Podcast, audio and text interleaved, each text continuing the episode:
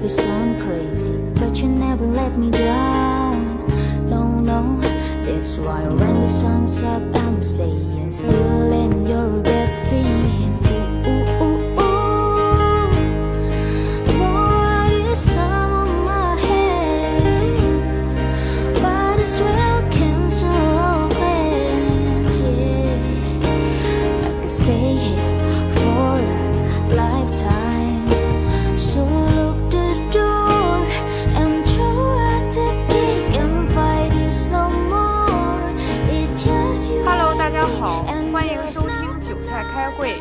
我是人生不设限的江小蛮。我是已婚已育豆芽，我是观察员大苍蝇，我是观察员二号小黄。这一期我和豆芽主要来聊聊婚姻。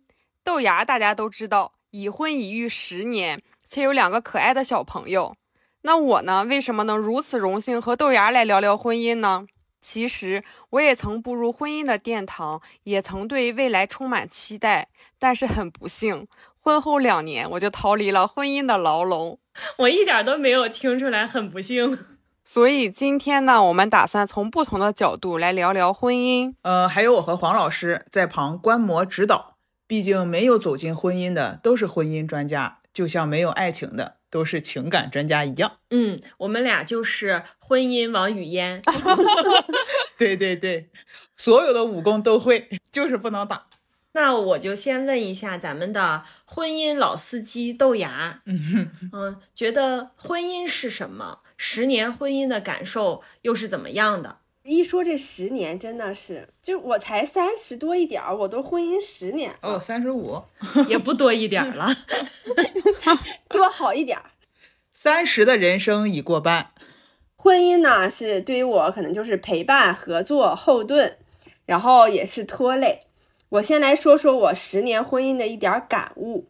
我的婚姻呢，只有长度没有次数，不能算阅人无数，只能算以偏概全。首先，我们要知道，没有十全十美的人。性格好的呢，可能事业心不重，不那么挣钱；有闯劲儿的呢，可能没那么照顾家。在婚结婚前，我们就一定要知道。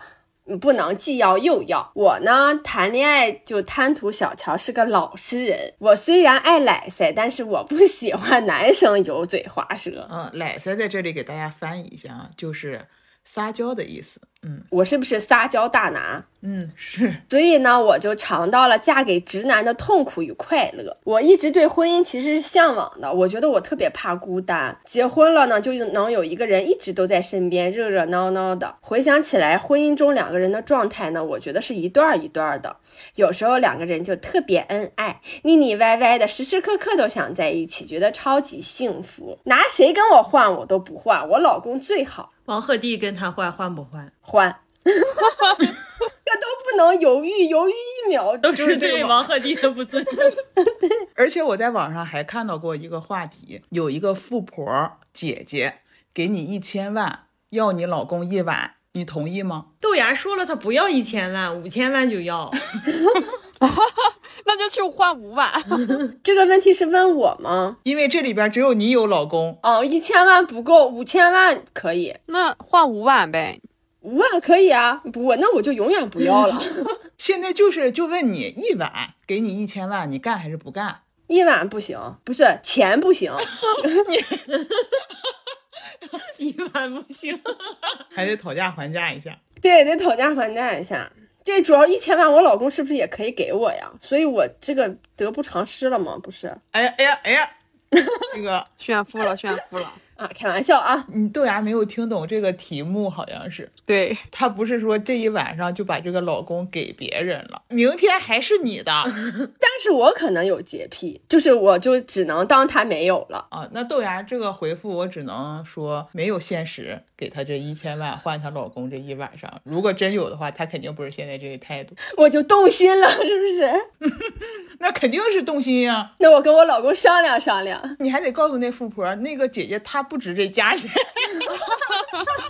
刚刚豆芽说到，他现在还时时刻刻想腻歪在一起。我想知道，就是已经结婚十年，然后谈恋爱应该不止十年，是吧？嗯，是四五年了吧？所以十年后的今天，你还有这个感觉？对呀，就是还是想要每天都在一起，不想让他出差。就是他即使是一个摆设，他也需要在家摆。啊，他也有这个感觉吗？我觉得他有吧，他生活又不能自立，没了我机票、火车票都都能订票。我老公他是一不是富二代，但他自以为自己是一个富二代，精神富二代。对 对，他的生活一切都需要别人照料。说回正题啊，我来说说我那个经营婚姻的这个法宝。我这个法宝呢，就是刚才所说的撒娇。撒娇女人最好命，真的，这个对大部分男性哈，我觉得就不只是男性，男男同志啊，女同志也是一样，都非常吃这一套。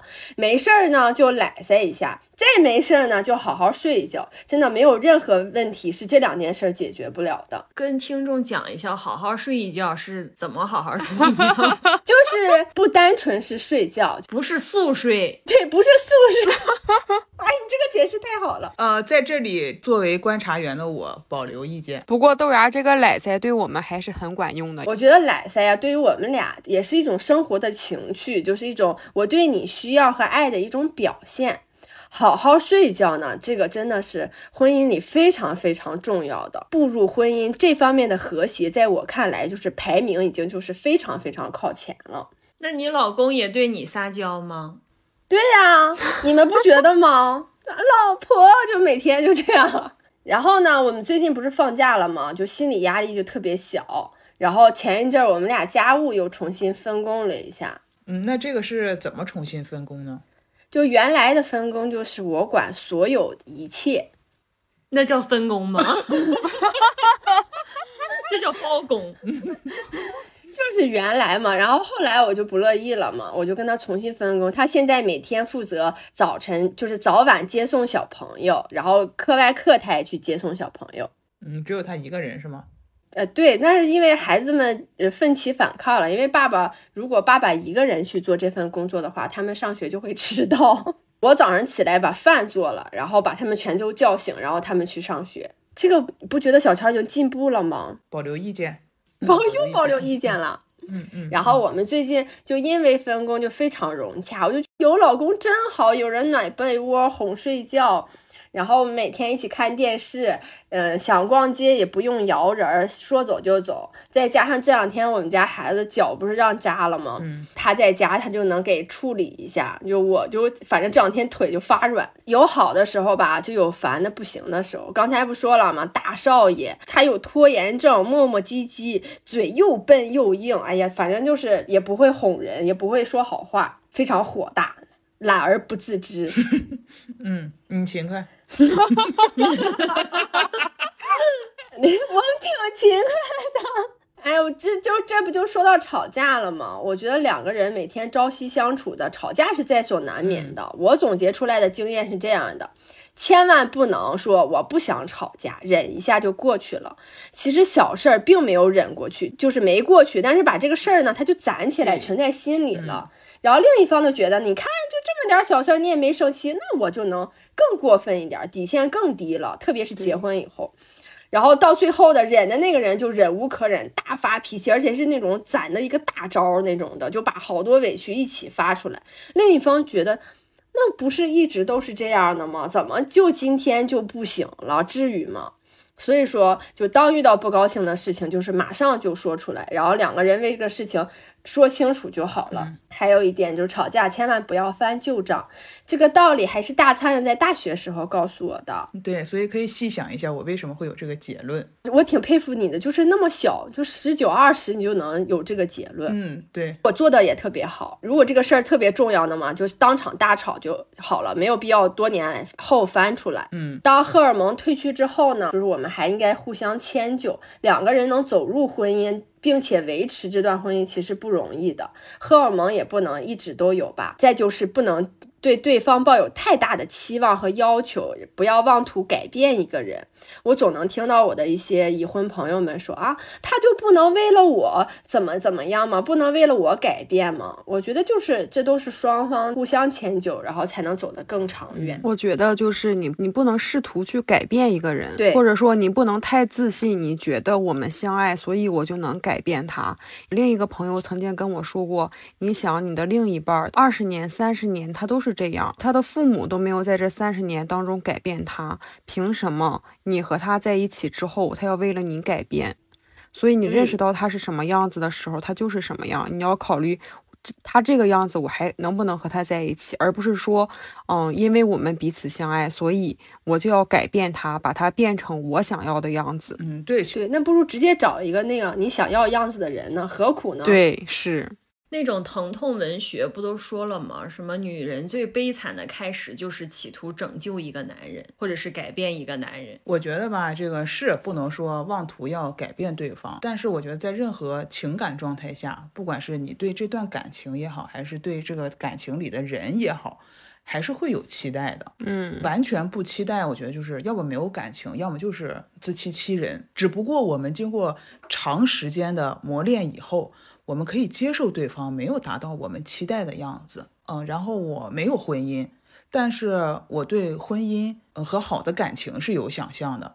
我觉得婚姻应该是一场势均力敌的较量，两个人应该互相牵制，但同时又是共同协作的战友。可以共同抵抗那些未知的风险。当然，这一切的前提当然是爱情。那我觉得什么是爱情？就是相互吸引。所以还是要把自己作为一个很重要的主体，让自己变得更好，很有吸引力。对，对，让对方一直被我们的这种魅力所吸引、所感染。那我还想问一下，就是如果没有改变对方，那自己在这个婚姻中有什么改变吗？这样的，就这个人其实没有被你一下子提的要求而改变，但是会随着两个人共同生活在一起，它就是一种潜移默化的，就不是说啊你就一定要怎么样怎么样，是两个人慢慢就变得差不多。我只是不喜欢用“改变”这个词，我觉得是相互影响。嗯，对对对，差不多这个意思。嗯，你接不接受是完全是你主动的，不是我改变你，你是被动的。对，好，那下面就由我来再问一下江小蛮吧，又快乐了。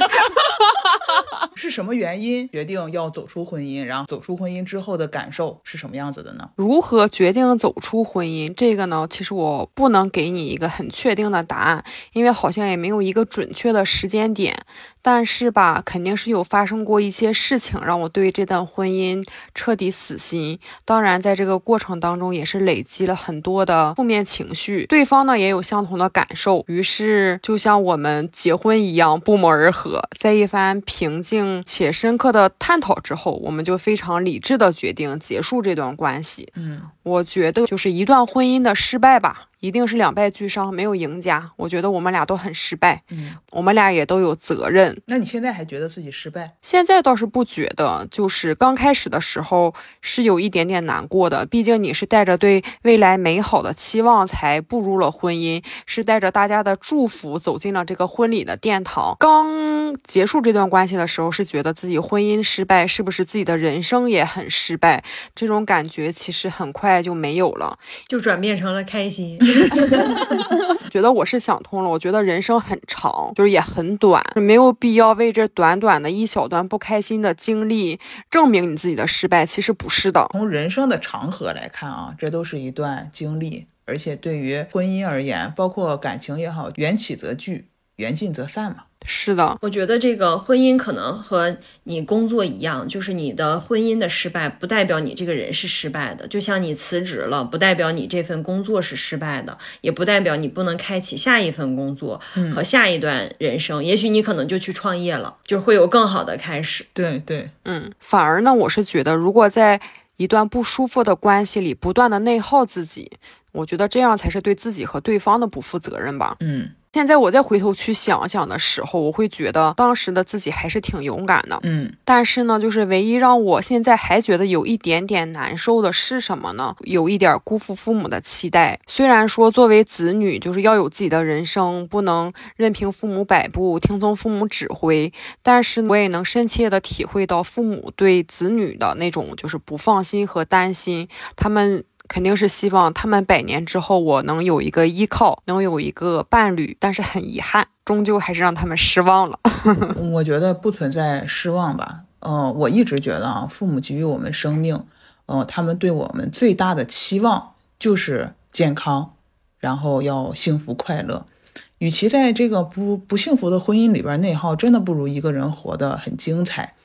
家长对于我们的这个担忧和失望，他们不过觉得我们是孩子，我们年轻，我们有冲动，但其实他们不知道的是，当我们决定走入婚姻，然后维持婚姻，其实有很多理由都是因为他们，嗯，但我们找了那么多理由，还不足以维持婚姻的时候，我们才会选择一个人生活嘛。如果他们明白这个道理，那他们一定不会失望，反而会为我们高兴，因为我们长大了，然后可以为自己做的任何一个决定负责，而且每个人都有那么多的社会角色，起码对于我而言，我一定会把我自己排在第一位，然后我可能是谁的孩子，然后谁的另一半儿，这样。嗯，是我觉得还有一点，大家对嗯婚姻的失败比较恐惧，社会上的认同不会因为你的呃分手而对你有所改变，但是社会上会因为你离婚了，然后你如果再婚的话，你是二婚，就等等这种情况会对你打上某些不太健康的标签。嗯但是我觉得这些人是非常狭隘的。嗯你的人生可以有这一次婚姻和下一次婚姻，也可以只有这一次婚姻，后面可以像刚才大苍蝇说的，我也可以一个人活得很精彩，就是我不一定一定需要另一半，就不是每一个人都需要有别人来陪伴自己才能过得很精彩。嗯是哎，可是我的也另一些朋友，离婚的女性没有，并没有不好，是因为体会过或者走过，所以他们可能就更有经验，说不一定就是这个社会标签是现在你们说的那样的了。对，其实这是对于我们同一辈、同一代人会有这样的感受，但是对于父母那一长辈对对他们还是会有这样的标签。所以我的意思就是，对于这些方面，他们可能还是狭隘的，我们不要太在乎他们说的那些。对，就是大苍蝇刚才有一嗯句话，我觉得说的特别好。他说每个人都有那么多的社会角色，但是一定要把自己放在第一位。啊，那我们我再来问问豆芽啊，刚刚就是说江小蛮很勇敢的走出了婚姻，那你结婚十年，你有过想逃离婚姻的冲动吗？然后你是怎么抑制住了自己这样的冲动呢？有那这一吵架不就想离婚吗？但是我现在都有控制住不不说这件事儿了，我觉得我都进步了。就太有了，就生活嘛，就每天想，人家不都说结婚什么多少年就就有多少次想杀死对方的冲动吗？嗯去年我不还有一次出现了婚姻危机嘛？就是由我的家人引起的，但是我们就见面之后。好好睡了几觉，就就和好了。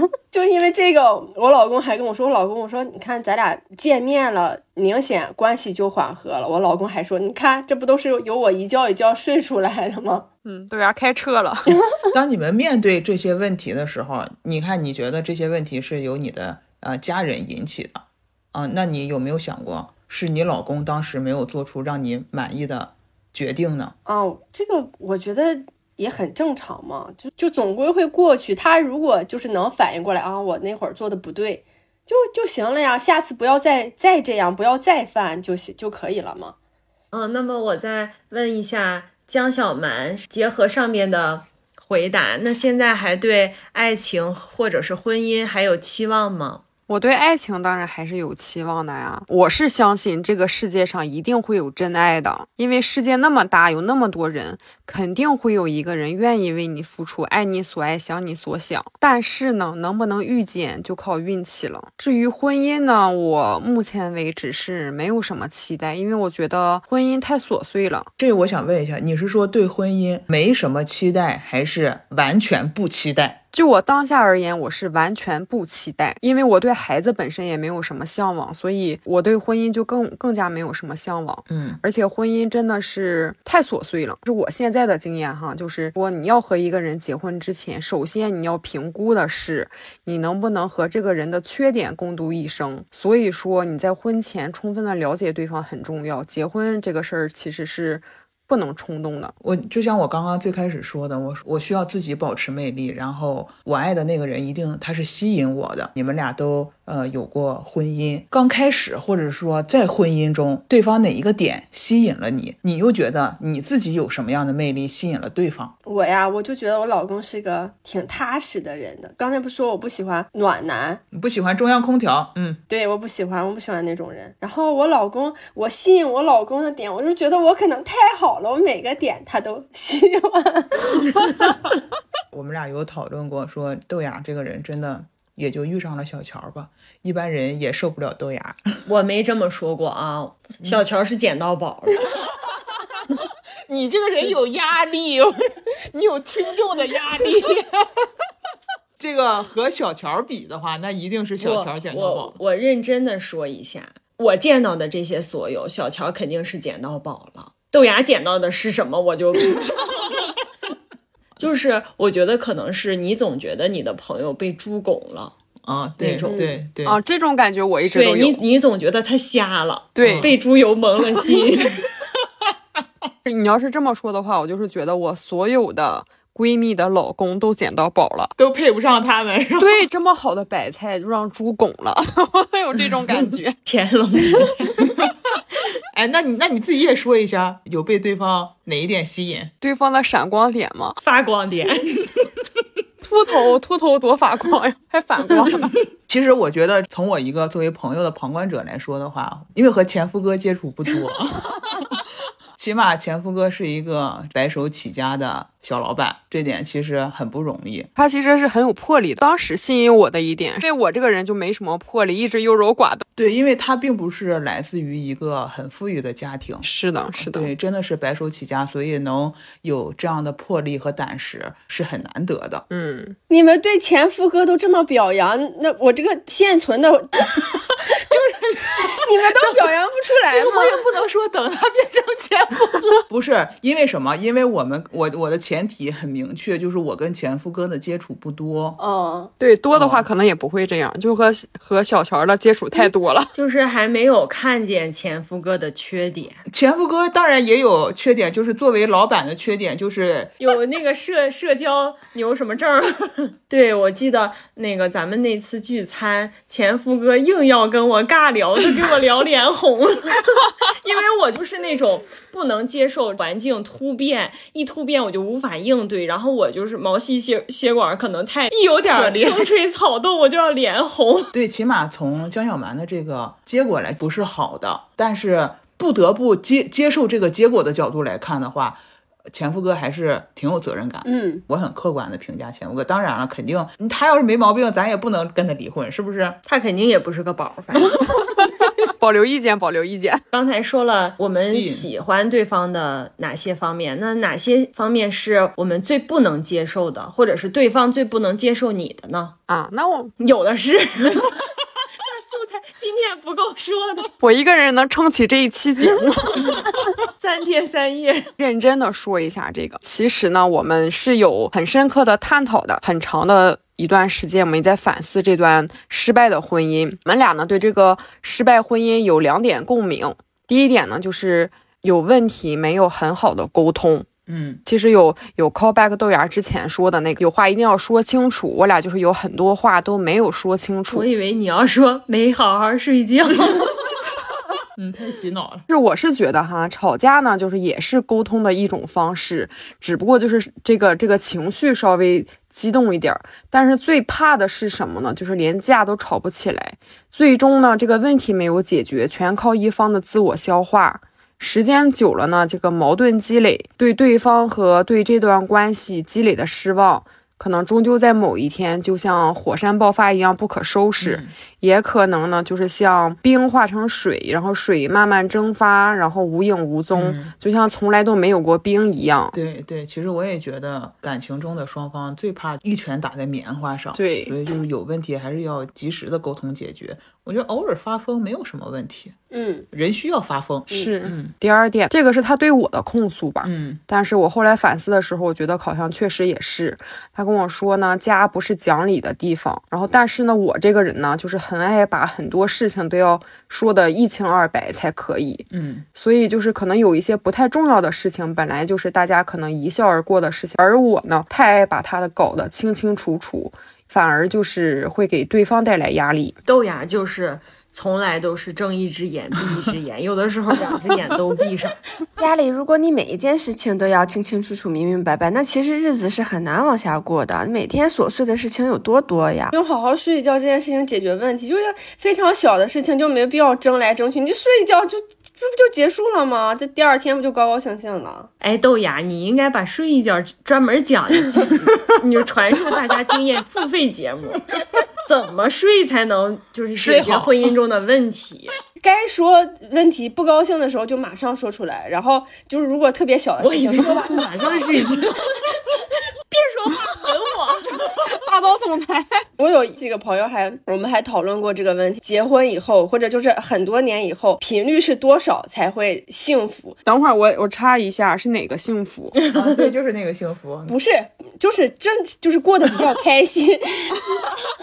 真的，我们还讨论过这个问题。相对而言多一点儿，这些人过得会更好一点儿。但是我觉得有些人可能是现在存在了问题，他不愿意去睡觉，嗯，而不是说现在存在了问题，通过睡觉去解决这个问题。其实我觉得江小蛮刚刚说的家不是讲理的地方，没有人一开始就会跟你讲理。我觉得很多事情都是一个积累的过程。当大家发现可能对方踏过了自己的红线，或者是自己踏过了对方的红线，大家才会讨论这条红线应该在哪儿。就是当有一方受到了侵害以后，才会觉得我们需要讨论这个事情，不会说一开始我们就去要讲理。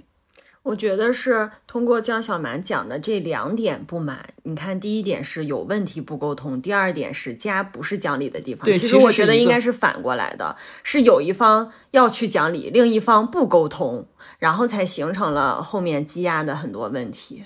嗯，对对，就是不沟通。然后，那你不沟通，我没办法，我只能跟你讲道理。对，不能强制沟通吗？就是吵不起来，吵架也吵不起来。就摁住，就我就现在马上 right now 就要吵。我以为，哎，就哎，别吻我 说话，别吻我，讲理。你们正经一点儿。没，我们本来很正经的，就你一直在那儿睡觉睡觉。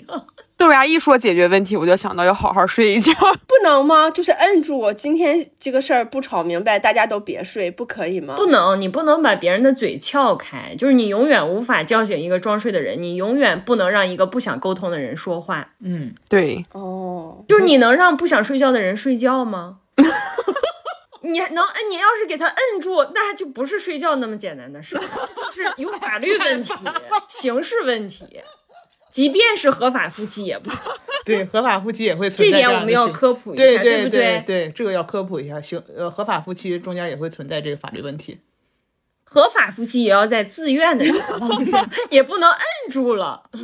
嗯，好，那豆芽，你有什么不能接受对方或者对方不能接受你的方面吗？我们俩暂时应该还还没有。这 这这合计十年了，十年了还还还没发现这个。暂时还没有，暂时没有触碰到红线。我的红线可能就是不能出轨吧，要不我要不我怎么说我要找一个相对老实一些的人嘛。我的老公最爱的是游戏，所以这个红线他很难触碰，暂时。我还想问，那出轨是到什么程度算？如果他在网上就是跟别的主播聊天，或者加了人家主播的群，给别人打赏呢？嗯，他太穷了，他没有钱给别人打赏。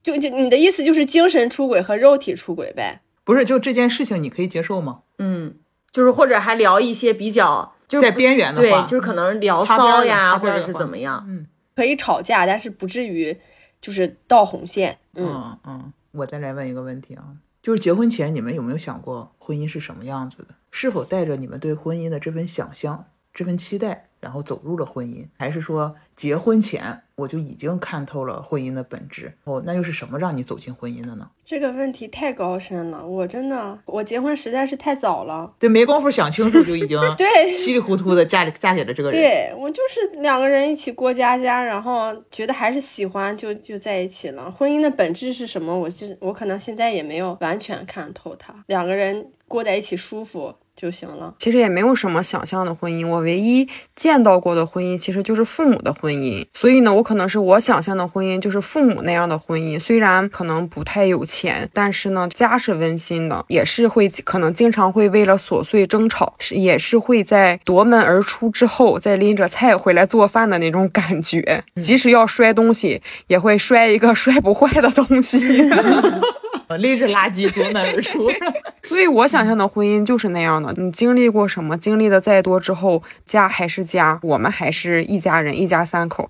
当真的有外敌侵入的时候，或者说是嗯经历什么风险的时候，我们会还是会靠在一起抵御这个风险。嗯，但是结婚之后呢，我就发现其实就是每两个人都有每两个人的相处方式，父母有父母的相处方式，是我们不能参考复制的。婚姻是要找到平衡点的，这个平衡点呢，就是大可以到三观，小可以到饮食习惯。嗯嗯，肯定是有一个区域范围的，双方都觉得很舒服，也没有触碰到对方的红线，这样的一个嗯平衡点，我觉得其实就是 OK 的。当然，这个平衡点具体是什么，是要看你们两个人自己去衡量的。嗯，我觉得刚才江小蛮说的有一点，我非常的认同。我觉得走入婚姻的前提，你必须得把对方当成战友，就是你可以把后背交给他，嗯，就很放心。嗯，就是他能为了你负重前行，然后为了你去呃抵御外界的一些风险。嗯，哎，那豆芽儿，我想问你，就是你觉得父母在婚姻中，嗯、充当了一个什么样的角色呢？不光是你的父母，也包括你的公婆。哦，我我原来听课，那个老板科嘛，老板课告诉我结婚是利益交换，但是我并没有赞同他的话，我只赞同提高生活方式最快的方法是扔东西。他给我们讲的是说，婚姻双方是男的看上女的漂亮，或者女的看上男的有钱，能互相提供相价值对等的东西的时候，两个人才会步入婚姻。但是这个在我的婚姻里，其实就是没有真的是这样的。你老公不就是看中你漂亮吗？你不就是你们大学最漂亮的吗？对对白月光，对 呀，那我看中他什么呢？我我就喜欢他老实，就是还是因为年轻的时候的爱更纯粹一点儿。我的这个婚姻经历其实不是特别就普罗大众的这种，典型对，嗯，嗯不是特别典型。就是从校园走到婚姻。对对，所以我觉得我们可能更不是利益的交换，而是感情基础更浓厚一些。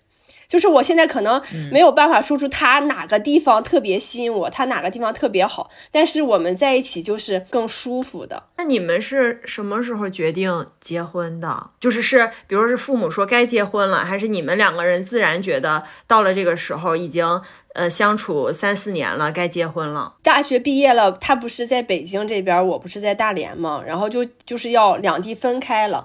那我说，那我不能分开，要不然就结婚，要不然就分手，然后我们就结婚了，也没有说啊，你们要男方必须给我准备好房呀、车呀，我必须要有什么什么东西我才能结婚。嗯，也是一种顺理成章。对，然后父母再说说回到父母这个事儿，听早教课的时候，人是可能是国外的观点，就是说孩子不是你的附属品，是礼物，然后所以孩子就会离开我们，最后成为一个独立的个体。其实这对咱们这一代的父母其实是不容易的，因为咱们都是独生子女，对，他们把他们太多的爱给了咱们，所以他也自然而然的特别想要掌控我们。就是你这个观点，大苍蝇也跟他的妈妈传输过。嗯，哦，嗯，我觉得他的妈妈就是一位非常开明、包容的妈妈。然后他跟他妈说：“妈妈，我不是你的孩子，我是上帝送给你的礼物。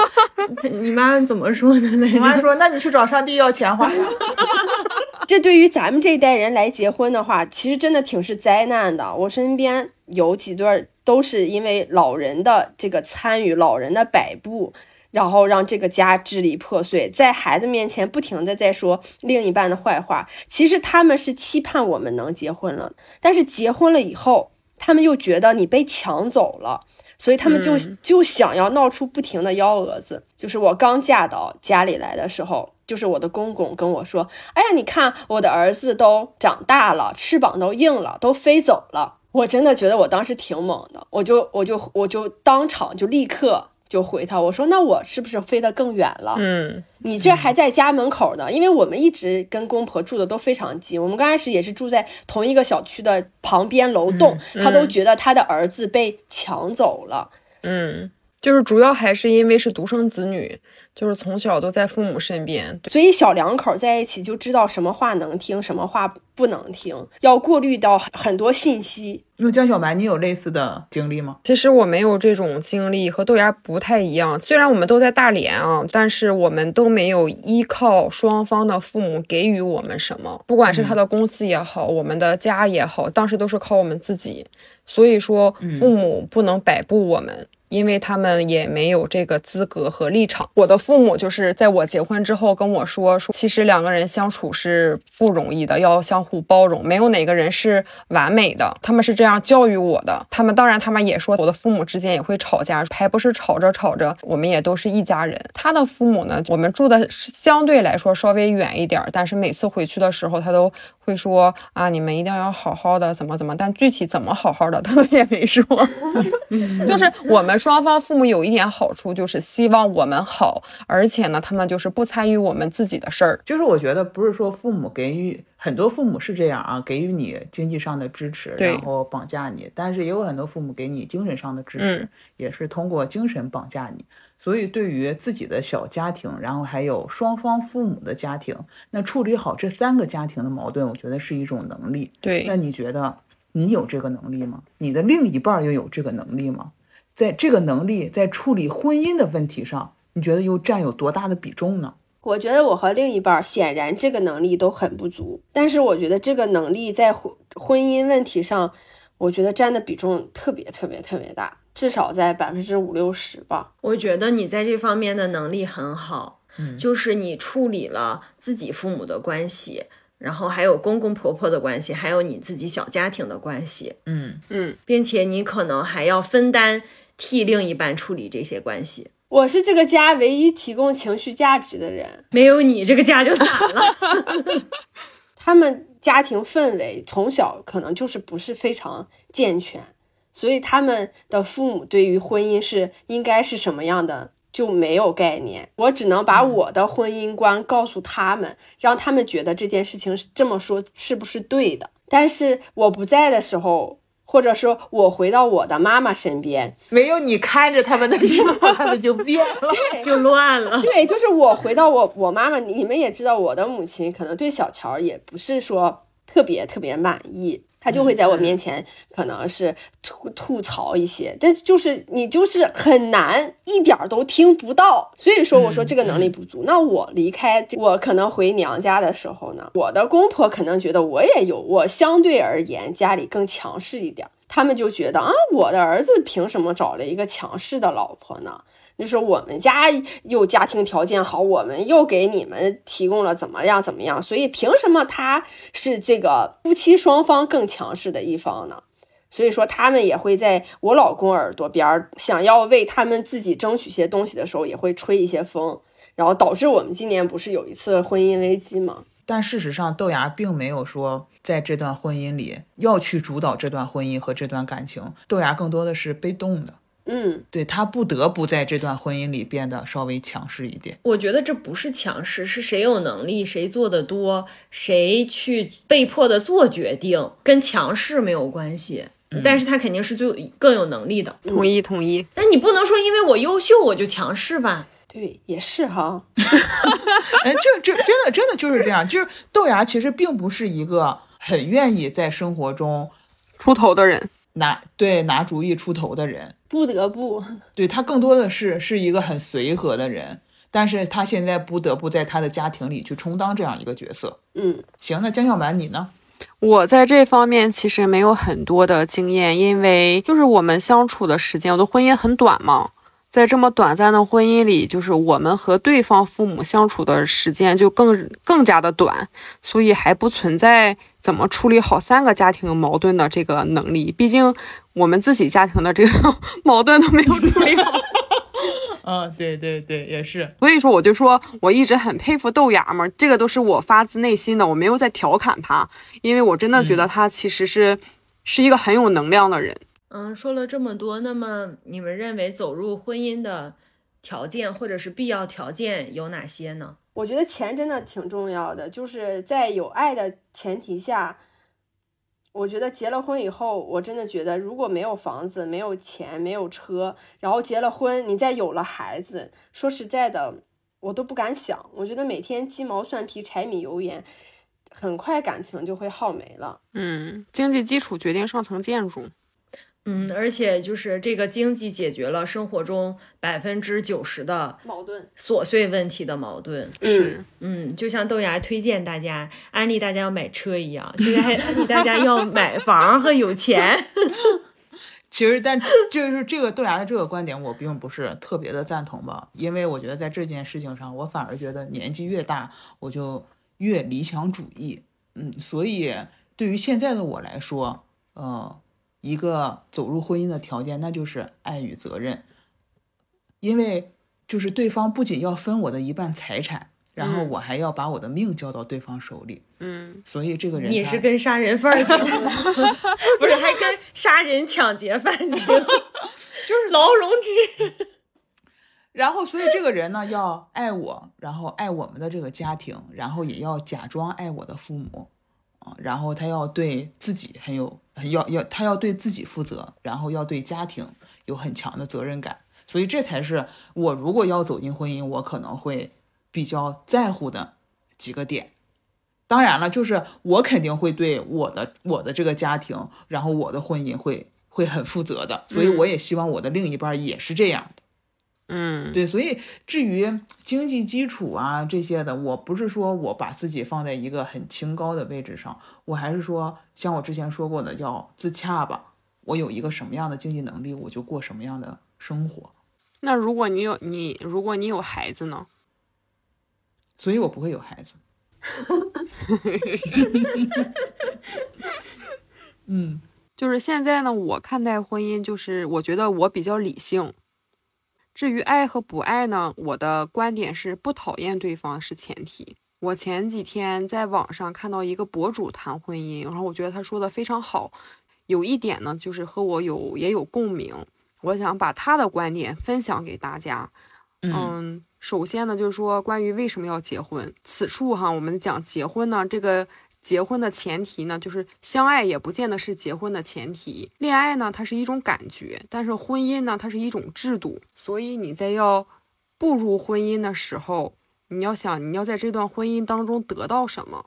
嗯，哎，那不这那不就是那个豆芽去上课学的吗？这个 交换吗利益交换。不会是同一个人讲的吧？对，所以说大概要分两个大的方面吧。嗯第一个方面是什么呢？是生育需求。毕竟现在的社会说女性独立生育，各方面条件。对各方面条件其实还是有限的。你即使有钱，你还要有时间等等，这些其实不是特别好实现。当然，嗯技术上是没有问题的。所以说，你要考虑你有没有生育的需求。其次呢，你因为我们大部分都是我们这代人大部分都是独生子女嘛，那么对于赡养父母这个方面，也是我们要考虑的一个，就是一个重要的一个方面，因为。独生子女面对两位老人的养老问题，其实压力是非常大的。嗯但是如果比如说你结婚之后有另一半儿可以帮你来分担这份嗯压力的话，所以说第二方面就是说，嗯，你要考虑一下你有没有赡养父母的需求。第三点呢是这位博主说的，也是和我非常有共鸣的一点，就是你要在结婚之前要想清楚你有没有离婚的底气。嗯这个离婚的底气包含两方面，第一方面就是说你有没有独立生活的能力，你不能说我离开这个人，我就我离开对方我都活不了了。嗯是经济上的，这是一方面。第二方面就是说，即使你们走到最终不能有一个很好的结局，那么会不会在你们谈离婚的时候，双方都变得非常的不堪，嗯我们能不能很体面的分开，这一点也很重要，嗯嗯也是很考验对方的。嗯，是，所以说，这大概就是我现在就是想要跟大家分享的，就是说你要步入婚姻要考虑的几点吧。当然了，你既没有生育的需求，也没有说要赡养父母的压力，然后呢，你又独立的生活，那么你为什么要进入婚姻呢？是因为非常的相爱，嗯还是什么原因？就是大家要考虑清楚，不是说婚姻就是不好的，是就是像我刚才说的，婚姻其实它是一个制度，嗯这个婚姻的制度源源自于哪里呢？就是最开始的时候，大家都以种地为生，然后女人呢，在体力和各个方面的精力上不如男人，所以呢，女人大多依附男人来生活。然后这个婚姻呢，是要，嗯，大多来说，婚姻是保护女性的。但是现在随着时代的发展，经济的进步，然后女人也是说能独挡半边天。那么在这样当代社会的这个现状下，那么你步入婚姻是因为什么呢？其实从现代婚姻来讲的话，现代婚姻应该是保护男性的，毕竟生育权是完完全全掌握在女性手里的。对，是的，所以我也我有一个问题啊，就是如果你知道你的这段婚姻可能维持不长，那你还会选择走入婚姻吗？那为什么要走入婚姻啊？对，不会啊，为什么要走入婚姻？知道它不长，为什么还要走入婚姻？因为它就是它就是一段你的经历啊，就是说你明明知道你可能以后会跟这个人分开，那你们还要不要在一起？不要呀，不是这个在一起是是如如果这个在一起是婚姻的话，那就不要。嗯。因为婚姻和恋爱不一样，恋爱就是你分开了就分开了，然后你的婚姻如果是要结束这段婚姻关系的话，你所要承受的是，首先你有嗯财产方面的分割，嗯。其次是你要怎么向双方老人来交代，而且可能有的父母或者有的对方还是会有一点，比如说一点胡搅蛮缠，或者是那样的话，就是双方在谈分开的这件事情上，除了经济方面，在精神方面上压力也会很大。其次是这个社会观念的转变，有很多人还是没有转变这个社会观念。大家大家可能会说，离了婚的，不管男人也好还是女人也好，都低人一等。哎，那我现在我觉得我是我这个人是不是太过理想主义了？就是我觉得如果，呃，我看到我会离婚的话，那我还是会选择结婚。为什么？就是我既然选择跟这个人结婚，那我一定会有一个非常充足的理由，然后我才会选择跟他结婚。这个理由是什么？是因为你现在太爱对方了。就是我可能是，呃，首先我爱他，然后我觉得，呃，我有被他吸引，嗯然后我有崇拜他等等，包括他可能也是，呃，也给我相同的反馈。但是这个问题是要分开来看的，因为在某一个当下，你们都很爱彼此，但是其实你不知道未来会变成什么样子。对，就是我们也无法预知未来，所以说你只能在当下，嗯，你在做一个决定的时候，你就要想，如果事后我再来看我这个决定，我会不会后悔？嗯，如果你不后悔，你就去做；但是如果你都预知了，你你们将来会离婚，那就表示当下你们一定是有问题的。那这个问题你们能不能解决？要怎么解决？这是一个很严重的问题。哎，我觉得就像你开头一直说的，你的这个失败的婚姻，其实我觉得它不存在失败，只是我走出了婚姻。嗯，是，我觉得只如果只有一方说我一我特别想要结这个婚，或者我太爱他了，不管这个婚姻存续时间多长，我都一定要步入这个婚姻，跟他共度一段时间。那我觉得这个爱其实很畸形，然后就是而且爱的那个人很卑微。对对对对，我说的这个一定会给我一个相同的回馈。就是双方都很想进入这段婚姻，但是你们又预知了将来这段婚姻可能不会长久。嗯，那么相爱，那为什么不会长久？不是预知了，是现在，就是比如说江小蛮知道自己有这个那个最后会结婚，但是如果当时还有这次选择的话，你会不会依然选择婚姻？对对然后比如说豆芽，呃也许最近过得不开心，那他会不会觉得，哎，我当时没有步入婚姻就好了，或者是我在步入婚姻前，我再晚几年，或者是在其他的时点步入婚姻，就是是不是还会做相同的选择？啊，就是在已知现在结果的情况下，还会不会做出当初的选择？对，是的，哦，我会啊，我我觉得我会，就是我现在的状况下，我我还是会选择这个人啊。我觉得我的我的人生是这么理解的，我觉得下一个不一定会更好，就是你现在遇到的人，就是以以我的层阶和我的见识、我的家庭条件和我的阶级，可能这个人就是已经是非常合适的了。嗯，我也会。但是但是我觉得豆芽可以遇到更好的，这是作为一个 旁观者，白菜，这是发自内心的。totally。而且再说了，为什么非得下一个更好？就是没有下一个也可以呀。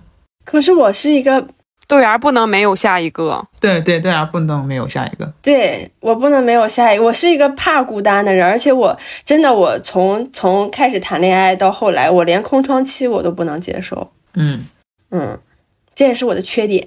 那就是说，在已知现在我离婚的这样的结局下，嗯嗯，我还会，我当初还会不会，如果回到当初，我还会不会步入婚姻，嗯对吗？对，我觉得我也会，因为在当下的当下的时点和当下，就像豆芽说，当下的你的见识，你的种种原因吧，在那个当下还是会做出这样的决定。就是虽然说现在就是我走出了婚姻，但是我没有后悔过我当初结婚，嗯嗯，而且我也没有觉得我现在走出了婚姻我就低人一等。嗯哼，当然，嗯，嗯，对呀、所以说就是我说过，就是嗯，我没有在我没有在一段不好的关系中内耗自己，我走出来了，我觉得我很勇敢，而且我现在也更加的爱自己。嗯，会不会在下一段关系中，就就是会可能发现了原来自己可能也有的问题，就会变得更好呢？就是我会反思自己，然后会觉得有不好的地方，我可能也会尝试改变。但是我觉得我这个人有一点点固执，就是有一点点倔强，就是有些东西我还是有点认死理儿。哦，可能我会改变，但是本质可能还是这样。会坚持自己想要坚持的。嗯，对对是，那么不考虑孩子的问题，还会选择婚姻吗？就是，呃，如果没有，不是刚才江小蛮说的，结婚是为了生孩子，那如果我们的婚姻没有孩子，那是不是还会选择结婚？我觉得这个问题就豆芽来回答就可以。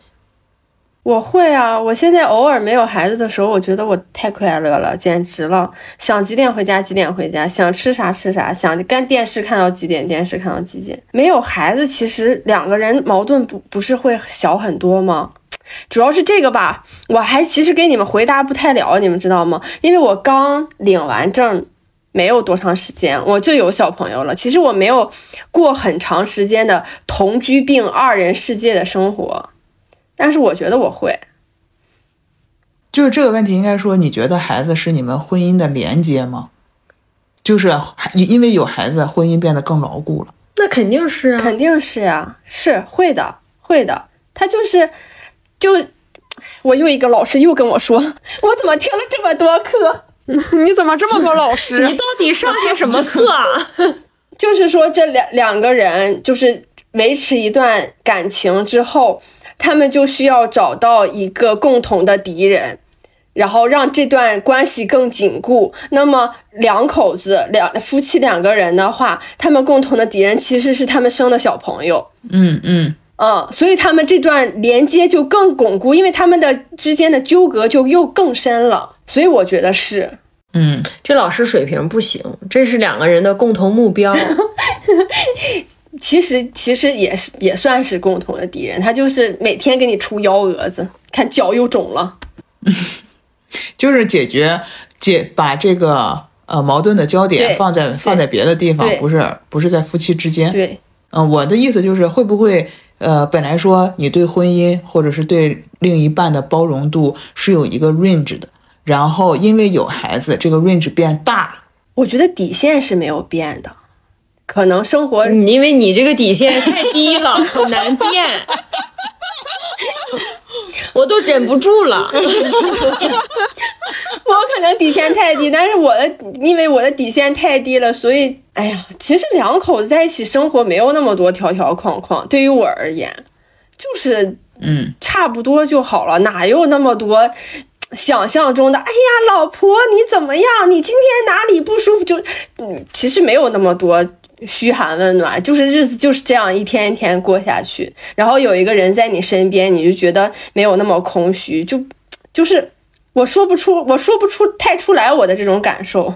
嗯，那么嗯，作为有婚姻经验的你们，还会劝别人结婚吗？我不会劝别人结婚，我不劝别人结婚的理由不是因为我，呃，我婚姻的失败，是我的人生准则就是不劝成年人任何事情。这个前提是在法律范围内的事情，就是且本身也没有对错的事情。就比如说，劝不劝别人结婚，劝不劝别人生孩子，嗯就是别人结不结婚、生不生孩子都无无关对错。嗯嗯所以说我我就是我尊重我朋友的一切选择，因为我觉得他们也是成年人，他们有自己的考量，就是有自己内心的一些，比如说一些底线也好，还还还是说是一些准则也好。嗯但是呢，我会努力成为我朋友的后盾，就是如果他们选择错了，或者是他们嗯，就是遇到什么困难了，我我会努力让我自己成为他们的依靠。嗯我觉得这个看情况吧，就是如果关系特别要好，我我可能会就是提出我的建议，就是老头子我就鼓励了特别多次结婚嘛。我觉得主要看熟不熟了，真诚的建议也不是不能提，我觉得。就是插入一下，老头子是我们大学的另一位室友，也是我们的好 朋友。嗯嗯，那你是如何安利你们的室友结婚的呢？就是怎么跟他讲述种种婚姻的好处，来勾引他结婚的呢？也没有勾引嘛，我就就都谈恋爱这么多年了，就是感情也挺好，也是个踏实人，就是为什么不能迈出那一步呢？我是提问他，嗯提问加引导，就是豆芽认为结婚，结婚是一个结果，结婚是呃恋爱的结果对情感的结果。那那就是你觉得，嗯，这个果什么时候结比较好呢？就是在恋爱到什么程度的时候比较适合去结婚呢？我觉得三三四年就足够了，如果再长的话，我觉得也容易结不了。这个我觉得也分年纪吧。你说二十一二岁你谈个三四年，你这三十七八岁你谈个三四年，你不也？反正我觉得是还是得相对了解，得知道家里什么情况，对方性格大概是什么样子，一起旅过游。至少我觉得我现在都甚至很赞同试婚这个事情。然后刚刚我们有说到说这个父母在婚姻中，在孩子的婚姻中，呃，扮演了一个什么样的角色？那你们觉得结婚是两个人的事情，还是两个家庭的事情？肯定是两个家庭的事情。对我也同意，是两个家庭的事情。特别像我们有提到的，我们独生子女买房买车，嗯，这这这么贵，房子这么贵，单靠两个人。啊，豆芽说这个是两个家庭的事情，是是要掏空两个家庭的钱包。其实我觉得这个，我觉得这个没有什么，就是说我们不好意思，就是我们不能拿父母的钱，我们就一定要自己奋斗，然后才能买房买车。我觉得这个，我觉得如果这么奋斗下去，真的可能你就错过了你能结婚的年纪了。嗯嗯，所以我觉得就是哇，而且真的说实在的，我身边不靠父母的，特别是有小朋友的，我这种真的不多。嗯嗯，就是只要父母在给了钱以后，不对我们的生活指手画脚。哎呀，不过这也就是看父母的觉悟了。那你这就是既要又要还要了。对我刚才也想说，就是我们，我们对对，就是又又因为就是要你要就是你成了家以后，你要知道你就是就是你们变成了另外的一个小集体了，所以你要为这个一个独立的，对一个独立的小集体，你为这个独立的小集体可能有一些既要又要，我觉得是也是是可以的，不是说我们就不能脸皮薄到就我们不能伸手这种，其实我觉得也不至于。但是股东都入股了，我觉得股东提意见是也是很合理的。但是我们可以不听股东的，嗯，对，是。就是要有自己的分辨能力。对，我是说，我是说股东本人可以就是提意见是合理的。嗯，因为就是很难有人，他因为他是人，他不是神，，对，真的很难有人做到，他出了钱，嗯出了力还闭嘴，意见，对，对对，但是我身边真的有哎，就有一对儿真的太，哎呀，就太羡慕他。有一次给我描述以后，我都震惊了。等我私下跟你们说。好，就是想听那个就付费。关键是什么呢？是因为就是现在我们大多数都是双职工的独生子女，所以在养育下一代的问题上，就是很难不向双方的父母寻求帮助。嗯，所以说，就是此时此刻呢，就是三观一致，然后能相处得来，就是很重要。其实。而且呢，还有一点就是说，嗯，在结婚之前也要看看对方的父母在婚姻关系中的相处模式是不是幸福的。就是毕竟原生家庭对子女的影响还是很大的。嗯，对。哎，这些说实在的，我觉得婚前是看不出来的，因为你婚前不可能，你只可能跟你的另一半试婚，你不可能跟另一半的家庭试婚。嗯，也是。我觉得。这个伪装伪装太容易了，几三天两天的伪装伪装幸福，这太容易了，我觉得根本看不出来。那除我我们这个说的这些东西是排除这些刻意的伪装，就是我们还是要了解，呃，嗯，他如果就是要骗你，那没有办法啊，是吧？但是我们还是尽要尽可能的了解对方的呃原生家庭是什么样的，因为我们毕竟是说要跟这个家庭去结合，不不光是个人嘛，嗯。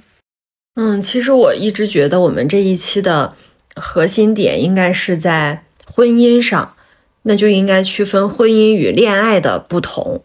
那么你们是觉得婚姻与恋爱有什么不同？除了刚才说到的婚姻是两个家庭的事之外，而且又是什么促使你们想要维持或者是想要结束这段婚姻关系？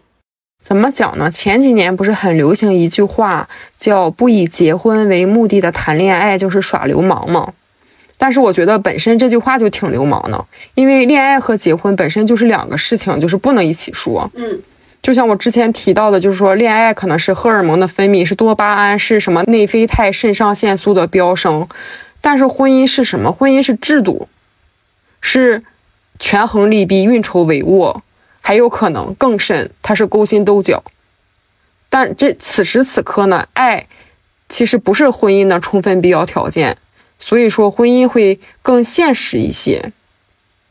简单点说，就是说，其实婚姻是可以没有爱的，你要达到你的目的就可以。但是恋爱肯定是以爱为基础的。哎，那我在这儿，我想问，那你不准问？那你爱前夫哥吗？不准问，拒绝回答这个问题。就是这话怎么说呢？可以不回答。说来话长呀。就是肯定是不讨厌这个人呢。嗯嗯，对吧？而且就是感情肯定是有的，要不然当时也不可能结婚。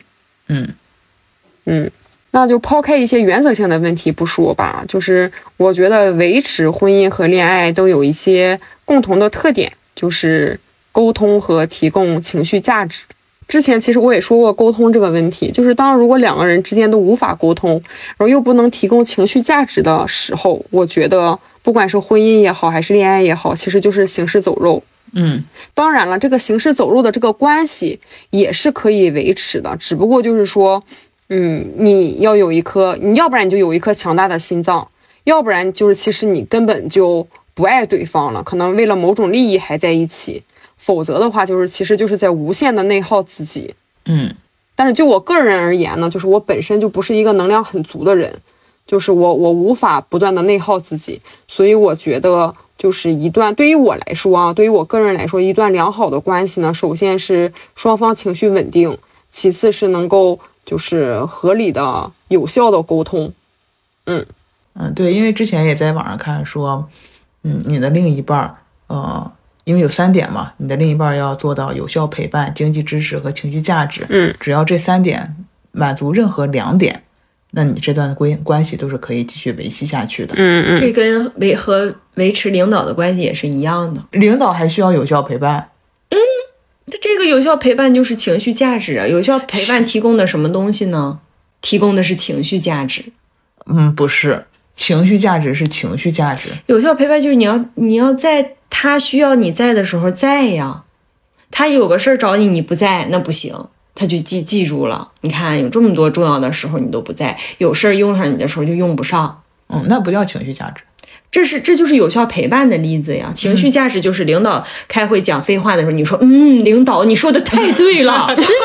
是啊，所以说这是三点嘛，我对呀们要占其中两点。我觉得嗯大仓这句话好就好在是我们需要占其中两点就够了，而不是我们都需要。嗯就是如果都需要，真的我觉得太难了。嗯而且情绪价值这个事情，我是觉得，其实就是一个家庭中一定是有一个人情绪价值提供的多，另一个人少一点儿。嗯，我觉得两个人都情绪价值非常旺盛，我觉得这，我觉得不现实。嗯，但是不可能只有一方一味的索取，另一方一味的付出。就是一方可能付出的是情绪价值，另一方可能付出的不是情绪价值，是其他的价值。嗯经济支持、对有效陪伴。对对，嗯不，我觉得对互相我觉得经济支持有可能是一方提供，另一方索取。嗯但是我觉得情绪价值一定是双方的，就是如果对方不给你提供情绪价值，那么这种人应该他也不需要你给他提供情绪价值。提供情绪价值就是你在向他吐槽你生活的时候，他不想听，那么他也一定不会跟你多讲他的生活的困难，也不希望你给他答复什么内容。我觉得不是情绪，我觉得也不是，对，是一种能力，不是谁都有这个能力。那我们会要根据这个能力的多少，然后去来判断这个人。那这个人可能就是一个不善言辞的人。那他，那你遇到就是他事情的时候，只想让别人听他吐槽，不不是不是别人不是吐槽，不是不是不是这不是个意思，就是这个人可能不善于表达，然后你遇到什么事情的时候，他不知道怎么劝慰你，他只嗯能抱抱你。嗯，对，那这也是情绪价值呀。对他只能提供有效陪伴。大仓要说的这一点呢，我不是很赞同。就是我觉得提供情绪价值和你有没有这个能力是没有关系的。嗯就是我抱一抱你，也是提供情绪价值的一种表现。但至于能不能提供情绪价值，完全取决于我愿不愿意提供情绪价值。对，只要我愿意，我一定会，我一定可以提供情绪价值。所以你不提供情绪价值，就是你不愿意提供情绪价值。对，所以我的观点就是，那一方不提供价值的人，他也不会要求别人提供，不，这一点我和黄老师还不一样。。不不不，有的人不是这样，有的人是需要你给他提供情绪价值，但是他不想给你提供情绪价值，这样的人也有，就是会自私一点。对他不会做能量交换，他只会做能量吸收。对，嗯，所以我这我同事吗？我我没有说这个提供情绪价值和不提供情绪价值，我一直在说提供情绪价值是一种能力。我觉得不是能力，不是能力，我觉得也不是能力。他就是他想不想不是他愿他有的人他是愿意提供情绪价值，但是他可能就是不知道我要如何提供情绪价值。抱一抱就是情绪价值。对，抱一抱就是情绪价值，那有的人可能也想不到要抱一抱呀，那一定会有其他的方想不到要式。抱一抱，他还知道让别人听他说。那他可能他可能觉得他只是坐在这儿，然后听你抱怨吐槽。他觉得他这就是在给你提供情绪价值，或者说他根本就没有想到情绪价值这四个字，他能做到的就是让你知道他在这儿。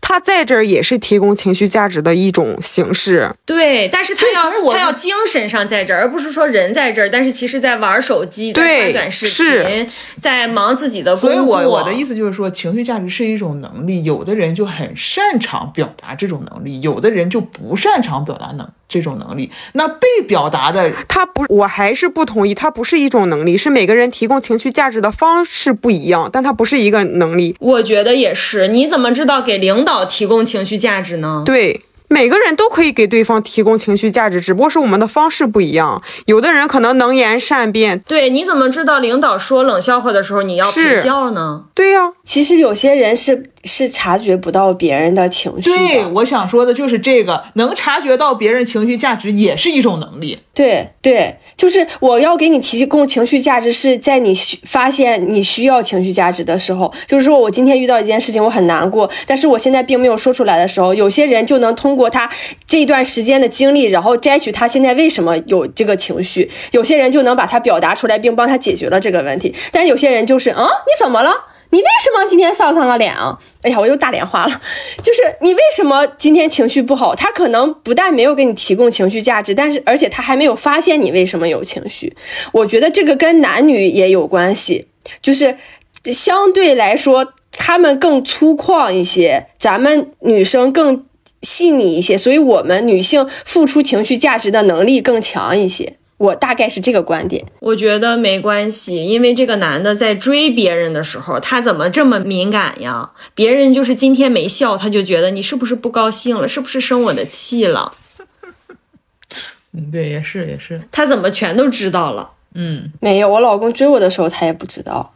我觉得真的有的人就是不会，但是他能提供陪伴。你们如果觉得陪伴也是一种情绪价值的话，就是有效陪伴这样的话也可以。陪伴当然是情绪价值啊。对，你说什么叫有效陪伴呢？就是他坐在那里，然后听你听你吐槽，算是有效吗？算是哦，那就那那可以。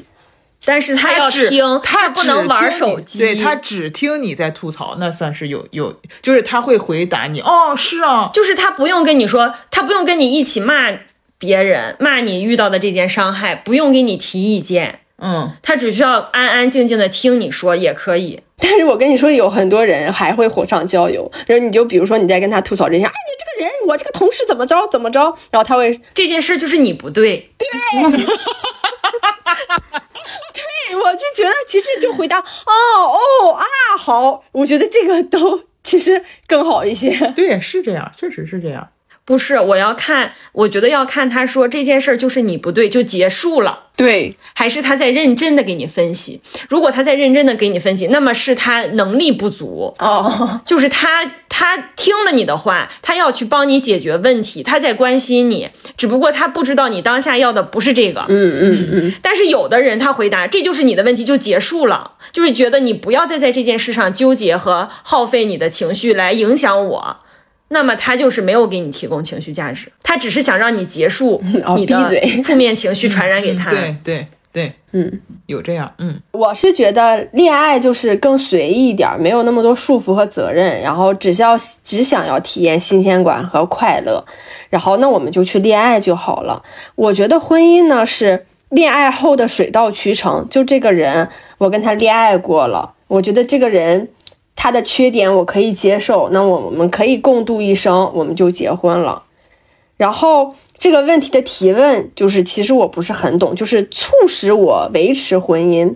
我觉得我是有在经营婚姻，在我结婚的时候我就知道了，嗯嗯，我想要跟这个人一直在一起，这个人是我自己选的，我要为我做出的选择负责任，嗯嗯，所以我没有觉得就是有某一件事情让我促使我要维护他，就是我一直都在维护他。就是比如说，在你很想离婚的时候，那是什么让你冷静下来？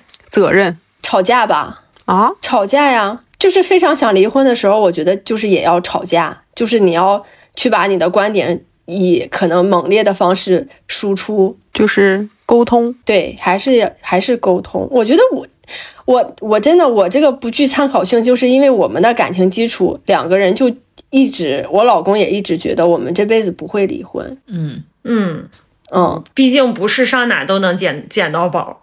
对 其实现在啊，结婚率变得越来越低，然后离婚率变得越来越高，嗯，生育率也在降低。所以有时候想想，你们说孩子是离婚的阻力，还是离婚的推动力呢？就是因为可能很多夫妻间的矛盾也是因为孩子而激化。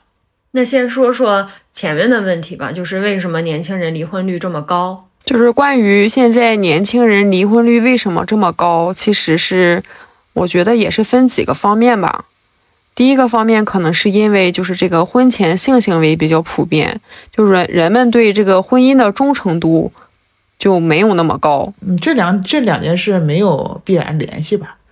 但是和以前的那种传统观念来比的话，我觉得还是有关系的。嗯嗯，第二个呢，就是就是我们年轻人，尤其是我们这一代，就是思维方式的转变，就是觉得离婚也不再是一件丢人的事情，嗯离了就离了，走出婚姻不叫离婚，叫走出婚姻。嗯嗯 第三个呢，可能就是女性的崛起，就是女性也不用再依附男人生存，思想和经济都相对独立。嗯第四个就是互联网的崛起，就是诱惑多，出轨率也高，嗯哼，也是导致离婚的一个很重要的原因。互联网说这个锅我不背。嗯，然后第五个呢，就是嗯，独生子女吧，大部分都是独生子女嘛，就是相对来说，就是嗯，我们个人也比较自我，婚姻里可能也不肯迁就对方，因为人人都是小公主。嗯，反正我觉得大概就是这么几个方面吧。我觉得还有一点就是互联网的崛起是让大家知道的更多了，就不太好骗了，嗯。嗯，也是，嗯。而不是诱惑多、出轨率高。就是我以前一直觉得我周围的世界都很纯净，就是这种出轨甚至是主动寻求出轨的。是很少数的，但是直到我工作参加工作后，然后听到很多同学他们在不同的行业里，甚至不同的工作环境里讲起来的，我就都是大为震惊。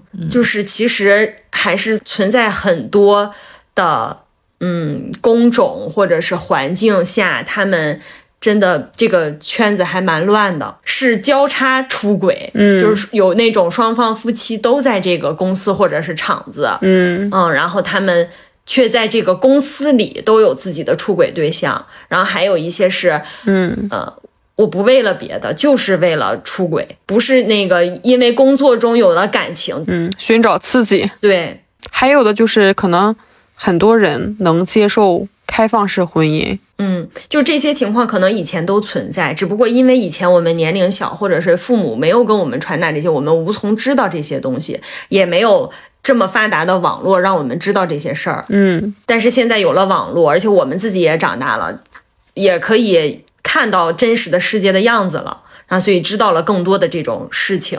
嗯，有道理。科技的发展是一把双刃剑。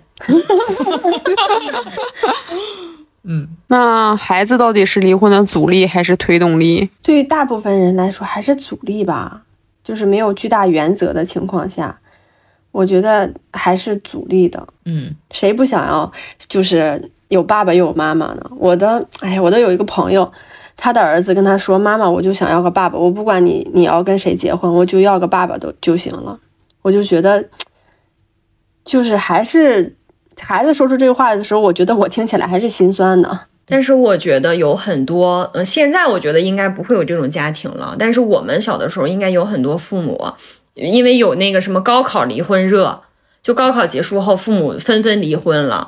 我觉得既然这样，就是孩子的感知是非常敏感的，是瞒不过孩子的。就是你们双方没有表现出来这些，但是孩子其实都能感受到那个气压，对他来说，那个心理压力也非常大。你不如爽爽快快的就给孩子一个痛快。对，而且，如果你是真心为了孩子，你离婚后不是孩子没有了爸爸妈妈，嗯对，只是这两个人不在一个屋檐下，但是这两个人对他的爱依然可以不少。嗯，对对，就是我同意黄老师的观点。我觉得你们太不了解，你们太不了解男性了，真的。我身边多少离婚了，爸爸就是死，就是就全当他爸死了，就再也不出现，没有没有重新组建家庭，重新生小孩，他前面这个孩子就跟他毫无关系。我觉得这种情况下，这个爸爸在这个家庭里，他本身也没有分担什么东西，对他的存在感对他对这个孩子的爱本身也不足够多。就是离婚就离对了，嗯，对，那么他在这个家里也没有提供什么，可能只是提供了一份经济上的支持而已。但是你可以通过其他手段呀、你可以通过一次性支付离婚的时候一次性支付赡养费等等其他的渠道，总比给孩子一个不开心、呃充满压力的生活环境要好很多。对，所以那种的就离对了呗，对我完全同意黄老师。对，嗯，而且我是觉得，就是现在的孩子比我们想象的肯定坚强的多。对，就是你让孩子待在一个不幸福的原生家庭里，就是其实才是对孩子的不负责任而。且只有父母快乐了，孩子才能快乐。嗯，就是你那你的那种强颜欢笑是不会给他带来快乐的，只会给来给他带来更多的压力，然后他觉得责任都在自己。其实孩子是很敏感的，嗯，他能完全感知到这个家庭是不是幸福，父母的关系是不是和谐。嗯，其实孩子又不傻，你你一直让孩子待在一个就是不好的原生家庭里，对他将来的一些婚姻观呐、什么的，其实也是有影响的。情绪的感知是非常敏感的。对，是。所以我觉得，就是说，如果两个人就是在一段关系当中不开心的话，就是怎么讲，就是首先人还是要爱自己，先先让自己开心。嗯，孩子只是礼物嘛，之前不是说孩子只是礼物吗？对，所以爱自己才更重要一点儿。我觉得你开心了，孩子才会开心。对，对你把太多的注意力放在孩子身上，我们也有可能会变成像我们父母那样的人。对，所以说孩子是阻力，不是决定因素。嗯孩子只会让你考虑离不离婚这件事儿变得慎重，对嗯，就是不会冲动。对，嗯，对，所以是阻力嘛。他要是如果有孩子就变成不能离婚了，那这个就肯定是不不对的。嗯但是如果他是阻力的话，我觉得他还是成立的。，对，嗯，嗯，嗯，是，而且就是说，他也不一定说这个孩子他就是完全不好的，就是在这个婚姻关系里，就是一定是阻力。就是有的家庭或者说有的夫妻双方，可能是因为对孩子的责任而就是努力。的去改善这段关系，就是彼此更加迁就，更就是去深究就是这段关系的问题，嗯然后改善这个问题，然后让这个家庭变得更牢固，也不是没有可能。就是我们我们也没有就是说就是一定就是说我们要为了孩子怎么怎么样，或者说孩子一定是阻力还是一定是动力，只不过是孩子是纽带。嗯，我觉得孩子是纽带，是让你王老师说的对，就是说可能让你更加慎重。对，会让我们好好思考。对，确实是。好啦，今天的探讨有点深刻了，不符合韭菜的特性。但以上的所有的讨论呢，也仅代表我们个人观点。不管正在听节目的你是期待爱情还是渴望婚姻，前提都是要好好爱自己哦。最后，希望大家都幸福。韭菜开会，散会，拜拜下周见，拜。拜拜，拜拜。作